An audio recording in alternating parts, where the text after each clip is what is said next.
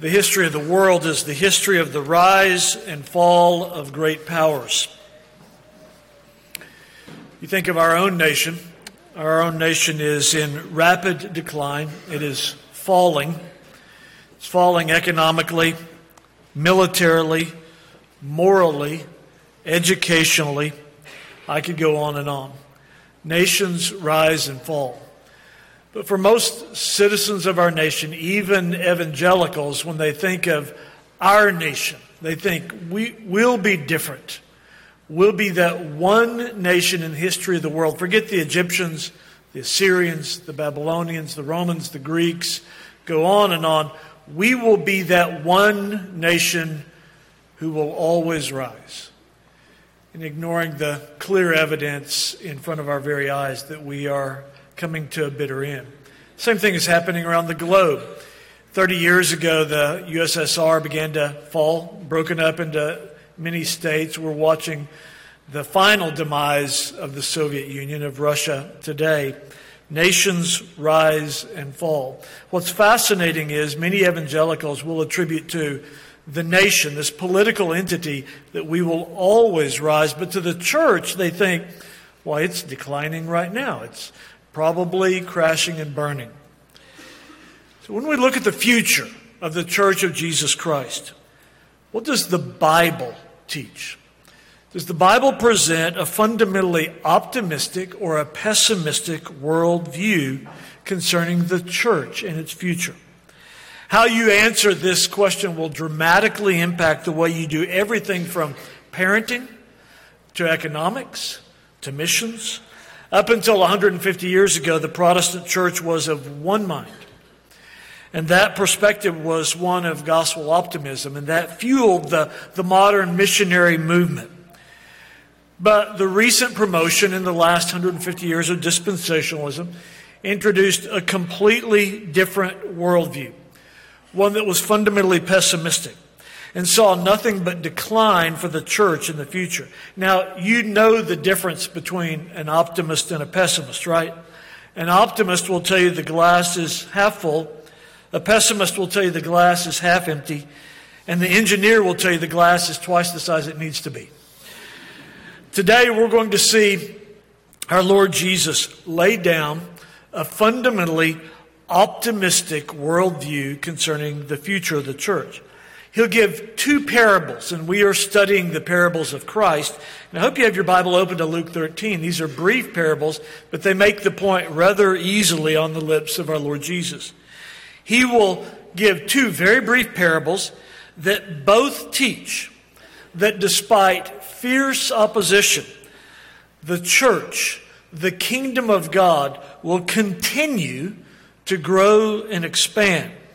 Now, he does this just to set this in place in, in the context of Luke 13. If you look above, up to verse 10, he does this to encourage his disciples because his disciples are looking around at the intense and hateful opposition to Jesus' ministry of grace and healing. He has just healed a woman bent double who's been that way for 18 years in the preceding verses in verses 10 to 17. And perhaps the disciples are saying to themselves, this movement of Jesus is going to sputter out and die. We are facing such vitriolic enemies. This kingdom that Jesus is talking about is going nowhere. And so that leads into Jesus' two parables that he gives in verses 18 through 21. As I said, we are studying the parables of Jesus one by one, about half of the 40 parables that Jesus gives. And so today we'll be looking at two at once that teach differing aspects of the growth of the kingdom. Let's seek the Lord's help now. O sovereign Lord, you've given us this text by divine inspiration.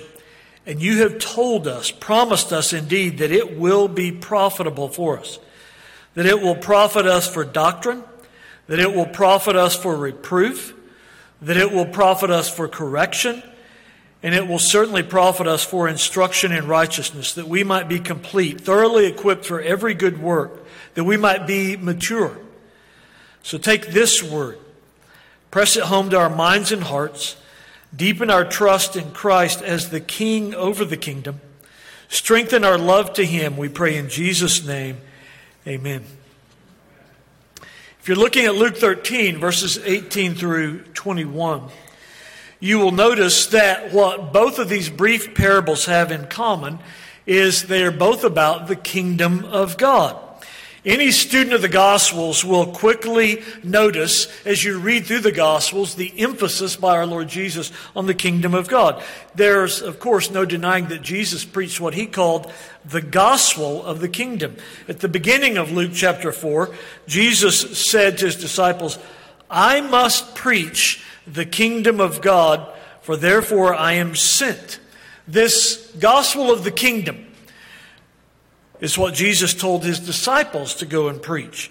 It's what Paul preached, even when under house arrest. Let me remind you what we are told the content of Paul's preaching was. At the end of Acts 28, we're told Paul dwelt two whole years in his own rented house and received all who came to him, preaching the kingdom of God.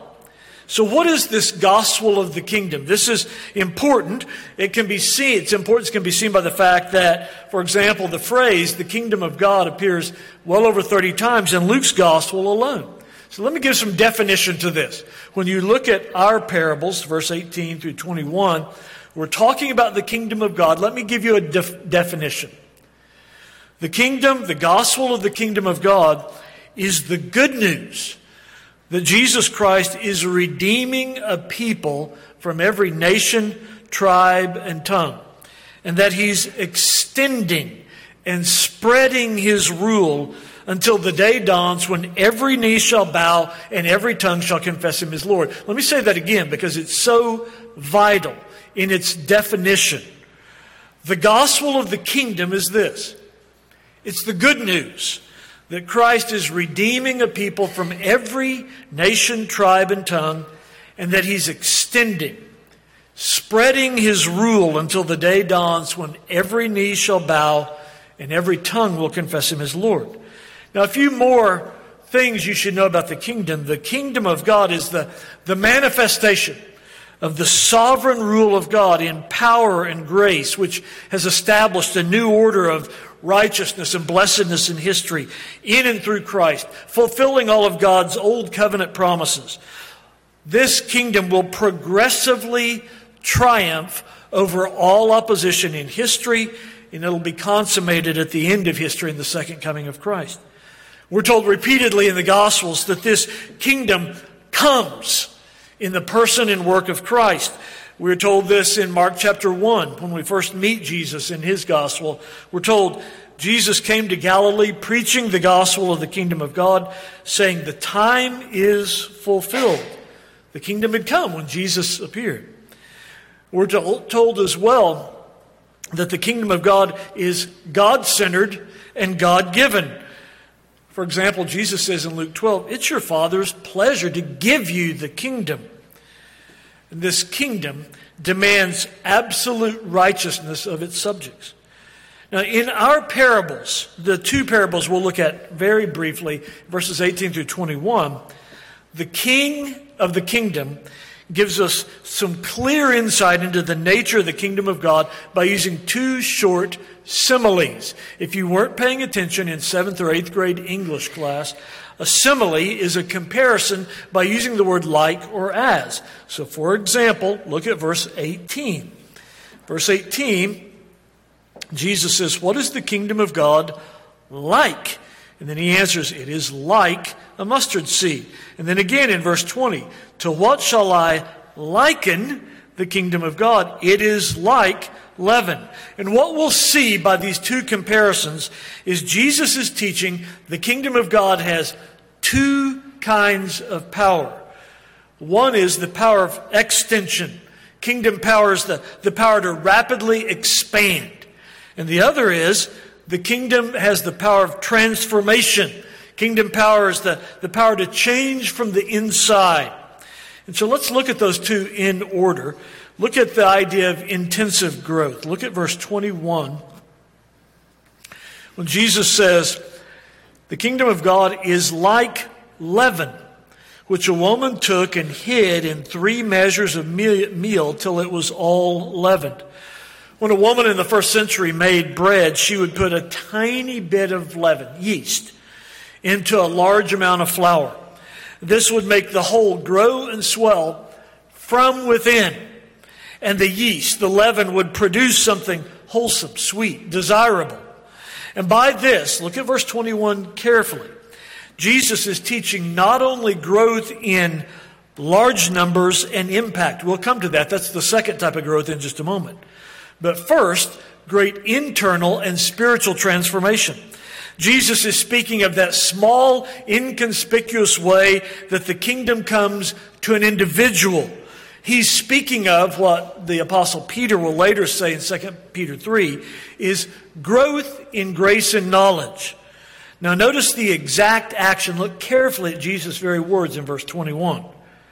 The leaven is hid in the grain and then the process of growth and impact begin. Just so, the word must be hid in your heart.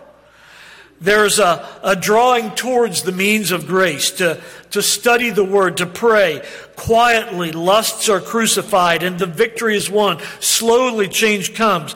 This is the leaven of grace at work inside a man's life. Now, yeast is active. Look at verse 21. Once introduced into flour, it will work. It will not remain dormant. The same is true of the kingdom. Once a work of grace is begun in the soul of a man, it will never stand still. The whole character of a man will be changed. It will gradually leaven the whole. Little by little, the mind will be changed. The emotions will be changed. The will will be changed. The conscience will be changed. Now, notice something else as we carefully examine this parable. Look at verse 21. The transforming element is introduced from the outside. This is a picture of God sovereignly coming to a man and transforming him by his work outside. Put away any notions that men can be changed by their own actions and will. Not only will a man be transformed by the Word and the Spirit coming to him, which is what Peter says in 1 Peter 1 when he speaks of men being born again through the incorruptible seed of the Word of God. But the point, and don't miss it, that our Lord is making about the gospel of the kingdom is this it will, in every case, change a man, taking him from useless to useful, wicked to gracious, foolish to wise. Gradual transformation is the norm. If you look at verse 21 and you wonder what spiritual growth in an individual looks like, it looks like leaven inside a loaf. Gradual transformation. God promises, doesn't He, all over His Word, for example, in Philippians 1 6, that He's begun a good work in you and He will bring it to completion. In most cases, it'll take 40, 50, 60 years. But the old man will be put to death. Patience will defeat your temper. Self control will throttle your self indulgence. Kindness and gentleness will put down your sharp tongue. If none of those things happen, then there never was a work of grace to begin with. The leaven of the kingdom, once placed in a man's heart, will transform his worship, taking him from a, a disinterested observer to a passionate participant. It will transform your relationships, moving you from an embittered, unforgiving man to a reconciling forgiver. It will transform your ministry, taking you from a self centered man to one who looks for places to serve and people to impact. This issue, if you think uh, this isn't interesting or relevant, this very issue is at the center of the debate in our very own PCA today. There are some in our midst saying that a man, for example, can be a homosexual. He can be converted, but never make any real progress in sanctification and never have those aberrant desires mortified. This, of course, is not what the New Testament teaches. Listen to what Paul says in 1 Corinthians 6, talking about a man who the kingdom has come to him, the leaven has been placed in him. Paul says, 1 Corinthians 6 Do you not know that the unrighteous will not inherit the kingdom of God? Do not be deceived, neither fornicators, nor idolaters, nor adulterers, nor homosexuals, nor sodomites will inherit the kingdom of God. And such were, past tense, were some of you, but you were washed. You were sanctified. And so by saying that, the Apostle Paul is saying exactly what Jesus says. When, when the kingdom of God comes and takes up residence in a man, it changes him from the inside out. And it crucifies those old lusts. The kingdom of God grows like leaven.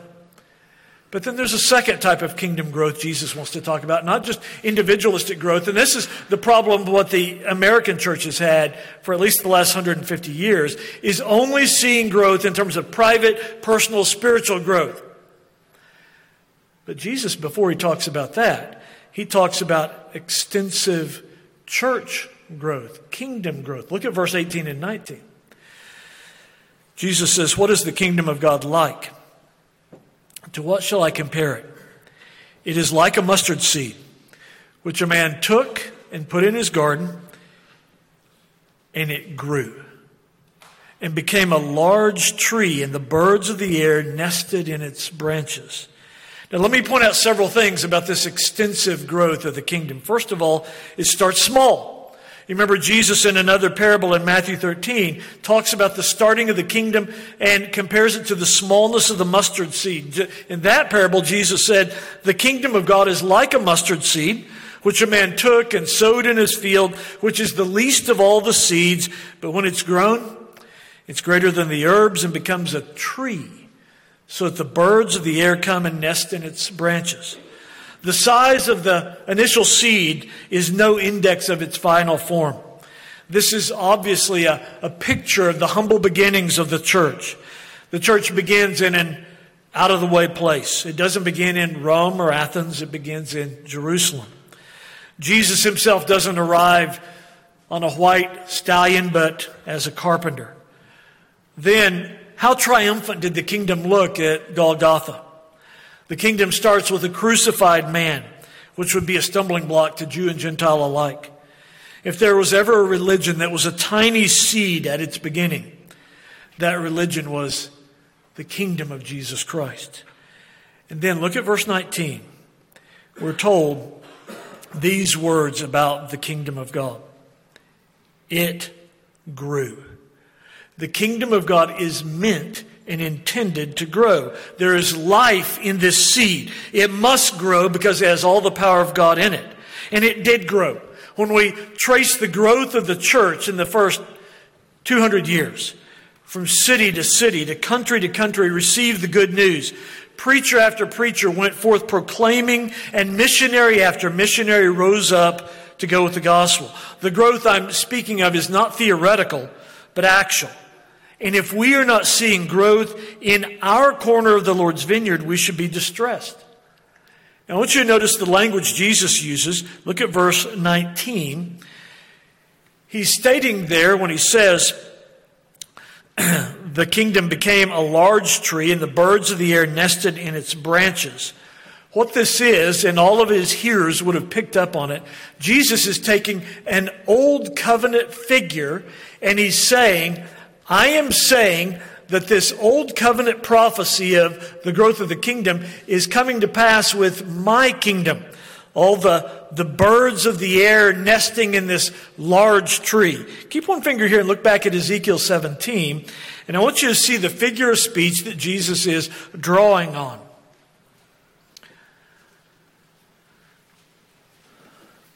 Ezekiel 17, beginning in verses 22 and following. Ezekiel 17, 22, thus says the Lord, I will take one of the highest branches of the high cedar and set it out. I will crop off from the topmost of its young twigs a tender one and will plant it on a high mountain. On the mountain height of Israel I will plant it, and it will bring forth boughs and bear fruit and be a majestic cedar. Under it will dwell birds of every sort. In the shadow of its branches they will dwell. All the trees of the field shall know that I, the Lord, have brought down the high tree, he's speaking there of Israel, and exalted the low tree. He's speaking there of the Gentile nations. Dried up the green tree, he's speaking of Israel, and made the dry tree flourish. He's speaking of Gentile nations. I, the Lord, have spoken and have done it. And so what Jesus does in our parable here in our text in verse 19, he's saying, it's time. The fulfillment of this kingdom promise is here. Now, does Jesus sound, by the way, look carefully at the language in verses 18 through 21 in our text. Does Jesus sound pessimistic or optimistic here? Does this sound like Jesus is saying that the kingdom of Christ would fail in history before his second coming? Absolutely not. But in speaking of the growth of the kingdom, all that Jesus is doing is he is echoing what all the Old Testament writers have already prophesied. Sit back and go on a tour with me, and I want you to see what all the Old Testament writers, and then they'll quickly be joined by the New, listen to what all the Old Testament writers teach us about the growth of the kingdom of God. Genesis 12, 3, the Lord says to Abraham, In you all the families of the earth will be blessed. And so at the very beginning of the Bible, we have this picture painted for us of, of an expansive kingdom, of the, the Abrahamic promises going and impacting every nation.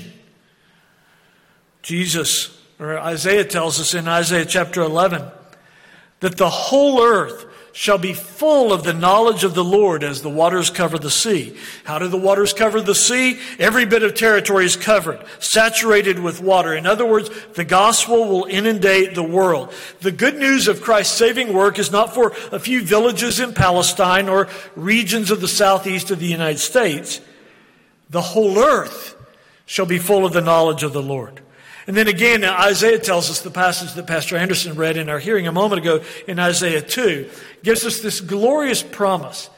Listen to this, this statement about the success of the kingdom. It shall come to pass in the latter days that the mountain of the Lord's house shall be established on the top of the mountains, shall be exalted above the hills, and all nations shall flow to it. Many people shall come and say, Come, let us go up to the mountain of the Lord, to the house of the God of Jacob. This speaks of the great progress and influence of the kingdom of Jesus. It will be so transformational that Isaiah goes on to say that national and international peace will be an effect of the gospel spread. And then in Isaiah chapter 9, the prophet Isaiah, speaking of Christ, says, Of the increase of his kingdom, there will be no end. This tells us that Christ's kingdom will not decline, it will not fail to increase. David affirms this. What I want you to see is all of the Old Testament voices sound like a choir singing in harmony. They're all singing of the growth of the kingdom. David says in Psalm 22, by the way, a psalm that was meant to be sung, he says, All the ends of the earth shall remember and turn to the Lord. All the families of the nations shall worship before you, for the kingdom is the Lord and he rules over the nations. Did you hear what David said? All the ends of the earth shall turn to the Lord. He does it again in Psalm 72. David writes, He shall come down like rain upon the grass before mowing. In those days, the righteous shall flourish in abundance of peace. He shall have dominion from sea to sea from the river to the ends of the earth. All kings shall fall down before him, all nations shall serve him. The psalmist writes again in Psalm 86 All nations whom you have made shall come and worship before you, O Lord, and glorify your name. But one of the most attractive pictures of this growth of the kingdom, and again, I want you to move out of the national mindset and into the kingdom of Jesus mindset. Again, that our thoughts oftentimes are so focused on political entities and national entities, and, and our loyalties are so stuck there instead of in a higher place that we think, oh, yeah, but Carl, tell me something good about American prophecy. I'll tell you about every nation in prophecy. They'll all fall, they'll all decline. But this is the one kingdom that cannot fall. In fact, the one mark of this kingdom is it will always be growing until the king of the kingdom returns in triumph. Look at Ezekiel 47. It's a, a beautiful picture of the growth of the kingdom.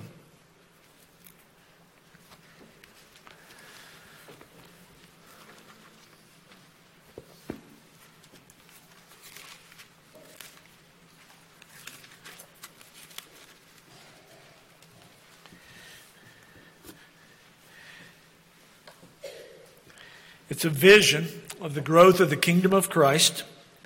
In Ezekiel 47, it's this glorious picture of the kingdom flowing out of Jerusalem and impacting everything in its wake. Look carefully at this beautiful picture of the growth of the kingdom. Ezekiel 47, then he brought me back to the door of the temple, and there was water flowing from under the threshold of the temple towards the east, for the temple faced east. The water was flowing from under the right side of the temple, south of that altar. He brought me out by way of the north gate and led me around on the outside to the outer gateway that faces east. And there was water running out on the right side. And when the man went out to the east with the line in his hand, he measured 1,000 cubits. And he brought me through the waters. The water came up to my ankles. Again, he measured 1,000 and brought me through the waters. The water came up to my knees. Again, he measured 1,000 and brought me through. The water came up to my waist. Again, he measured 1,000 and it was a river I could not cross for the water was too deep. Water in which one must swim, a river that cannot be crossed. He said to me, Son of man, have you seen this? Then he brought me and returned me to the bank of the river. When I returned there along the bank of the river, there were very many trees on one side and the other. Then he said to me, This water flows to the eastern region goes down into the valley and enters the sea. When it reaches the sea, its waters are healed. And it shall be that every living thing that moves, wherever the rivers go, will live. There will be a very great multitude of fish because the waters will go there, for they will be healed. And everything will live where the, the river goes. This is a picture of the growth of the kingdom of God. The prophet Daniel lines up to agree. In Daniel chapter 2, we're told, the God of heaven will set up a kingdom of, which shall never be destroyed, and the kingdom shall not be left to another people. It shall break in pieces and consume all other kingdoms, and it shall stand forever. This is the only kingdom of which this can be said. Give up all ideas that says, America, this is the one kingdom that will stand forever. I'm sure I've seen it in prophecy in Revelation, I don't know, 34 or some chapter like that. Can't wait till Suzanne and Betty get to that and, and we can all stand up and sing, I'm proud to be an American in our Bible study because this is the one kingdom that will last. We're told specifically in Daniel chapter 2 all other kingdoms besides the kingdom of Christ will be broken. The New Testament authors line up to concur. The Apostle John writes this way of the kingdom of Christ. He says in Revelation 7, one of those glorious throne scenes, John says, I looked and behold, I saw a great multitude which no one could number, of all nations, all tribes, all peoples, all tongues, standing before the throne and before the Lamb, clothed with white robes, palm branches in their hands, crying out with a loud voice, Salvation belongs to our God who sits on the throne and to the Lamb. Do you hear what John is saying? He's saying, this is not a, this is not a remnant. This is not a tiny shriveled up group of people who could fit in the back seat of your car. It's a massive, massive number from every nation Every linguistic group, that in itself is well over 10,000 groupings of people, linguistic groups. It's a great multitude which no one could number. The Apostle John goes on in Revelation to say, Revelation 11, there were loud voices in heaven saying, The kingdoms of this world have become the kingdoms of our Lord and of his Christ, and he shall reign forever and ever. This great text that we know well from Handel's Messiah the kingdoms of the world, all of them, good and bad, north and south, east and west, all have become, been subsumed into the kingdom of Christ. And only He shall reign forever and ever. Not only does this truth correspond with the rest of Scripture, most importantly, it corresponds and concurs with our Lord's teaching. Listen to what He says. Settle this once and for all. Jesus teaches believes and will affect the growth of his church when he says in Matthew 16, I will build my church, and the gates of hell shall never prevail against us. Has this happened? Let me remind you of the obstacles. The leader of the kingdom of God was born in a barn. His inner circle was a group of uneducated blue collar fishermen and tax collectors. One betrayed him. The leader was crucified, leaving 11 men. They were fiercely opposed and persecuted by Jewish and Roman authorities. They were despised and powerless, having no political pull whatsoever. But within weeks of the death and resurrection of Jesus, 3,000 men were added, we're told in Acts 2. A few months later in Acts chapter 4, 5,000 more were added. And the church began to, we are told, multiply, not grow by addition, multiply. Almost all of the original inner circle were executed in a horrific manner. Yet for the first 300 years, their numbers grew through severe persecutions. The blood of the martyrs became the seed of the church in every nation. Just as Jesus taught, they started small and became huge. They started as a, a Mediterranean regional phenomena, and now members of the kingdom of Christ are in every nation on every continent. Today, there are over 2.5 billion with a B professing Christians worldwide. The countries of China, India, and Nigeria will see this year in each of those nations 2 million brand new believers. This year. Philip Jenkins, who has done the best writing on this phenomenon, who penned The Next Christendom 20 years ago, has carefully shown that the growth of the gospel is speeding up in Africa, in Asia, and in South America. So, how do we apply these two very brief parables to us? Let me make several applications. I feel like I need to convince some of you. And so, for the first application, is you need to know this gospel optimism has been the understanding of the greatest Christians for 2,000 years. For example, John Calvin said, The kingdom of Christ will be glorious not only before God, but in the eyes of men. We must go forward with a firm belief of success. He will surpass all our hopes. God, Calvin continues, God not only protects and defends the kingdom of Jesus, but also extends its boundaries far and wide. We must not judge by appearances in our day, but by God's promises, which are always sure. John Owen, writing in 1651, stood before the House of Commons in London. And he was asked to come and preach on this subject Would the kingdom of Christ grow or decline? Can you imagine the House of Representatives asking Pastor Anderson to come and preach on the subject Will the church grow or decline? Owen was invited to preach on this subject in the House of Commons in October of 1651. And so he preached a sermon that had this title. It's a legendary, it's a famous sermon entitled, The Kingdom of Christ Will Shake the Kingdoms of the World. And he preached this to the, the House of Commons. And he explained to them that Christ would replace all of them with the triumph of his reign. And Owen makes six points in his sermon. He says certain things will characterize this time of the triumph of the kingdom of Christ. First, fullness of peace. Second, purity and beauty of gospel worship. Third, multitudes of converts, many persons, even nations. Fourth, the casting out of false worship and abominations. Fifth, the subjection of all nations throughout the whole world to Christ. And sixth, a glorious breaking of all who rise in opposition to Christ. Owen's optimistic confidence was rooted repeatedly in the promises of Scripture, and Owen concluded his sermon by saying, Though our persons stumble and fall, our cause will be truly, certainly, and infallibly victorious, since Christ is risen and sits in triumph at the right hand of God, the gospel shall be victorious. Owen's successor at his church, just down the road from the House of Commons, was this small, wormy little man by the name of Isaac Watts.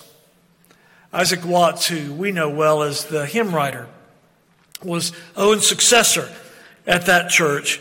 And his hymns breathe this gospel optimism. In just a moment, we're going to sing my favorite hymn. It should be yours as well. Jesus shall reign, which is a setting of Psalm 72. And Watts is more well known for his setting of Psalm 98. You know it as Joy to the World which exults over the Savior's reign and of the expanding of Christ's kingdom and its blessing flowing to all nations. But closer to home, Jonathan Edwards in the 1700s writes this monumental work called A History of the Work of Redemption. And Edwards says, the kingdom of Jesus will displace the kingdom of Satan step by step, inch by inch until the consummation of all things. The visible kingdom of Satan will be pulled down, and the kingdom of Christ will be built on top of its ruins. This idea of gospel optimism is what all the great minds of Christendom have taught, believed, and promoted for 2,000 years. The second application. These parables should teach us patience in our witness for Christ. Once assured of this, that the kingdom will keep growing, that the kingdom is like the greatest tree that all the birds of the earth come and nest in, that even though it begins small, and at some times in places it falters, it continues to grow. And so what this ought to teach us is keep sending, keep giving, keep telling, keep praying, and the kingdom will keep growing. Another application we should gain from this is these two parables, these two very brief parables, should teach us not to despair of any work for Christ, even though its first beginnings are feeble and small. Think of Martin Luther nailing a sheet of paper, blowing in the wind, to a door of a church in Germany. Who could have imagined this act would have changed the world? Or Hudson Taylor, arriving in China on March the 1st, 1854, as a single man. He soon marries. His first child dies, so he and his wife adopt a Chinese orphan named Tianqi. This simple act opens all kinds of doors. Before he's done, Taylor starts 125 Christian schools, brings 800 more missionaries to China, oversees 300 indigenous churches with 500 Chinese pastors, watches under his own ministry the word 20,000 conversions of Chinese people, and lights a fire that will never be put out. We worry about things like church finances and buildings and members. My friend, God's kingdom is growing, period. It may start small, its effects may be hidden for a long time, but inevitably, irrepressibly, the seeds will ripen into a full harvest. In a very personal application, as we at Woodruff Road have more opportunity to send more and more and more men into missionary fields, we must rejoice. Let me remind you, we have sent out, we sent out Bertie Kona to Albania, who has planted the first Calvinistic and Reformed church in the history of the nation of Albania. We've sent Francisco Cardosa to Brazil, who is a church planting machine in Recife. We've sent Jay Brantley to Kenya who is planting a church in an area where they don't even have clean water. If you'd like to assist with that, let me know. We've sent Octavius Delfils to the, to the ghettos and slums of Port-au-Prince, Haiti, and there the kingdom of Christ is slowly displacing the kingdom of Satan. We've sent Aaron Halbert to Honduras and Ben Cappers to that Mormon stronghold of St. George, Utah, Peter Szabo to Hungary, and many others. We must rejoice at this. Tonight, and you will want to be here, as our dear brother Mark Kuo is being ordained. He's being sent by us into the face of political tension, military danger, all for the sake of church planting and kingdom extension in his home of Taiwan. Why does Mark do this? Why does he go? Because he knows he's not going on a fool's errand. He knows he's going to something that Christ is blessing and will grow. We must rejoice at every single opportunity to send more men into the missionary fields that are white unto harvest.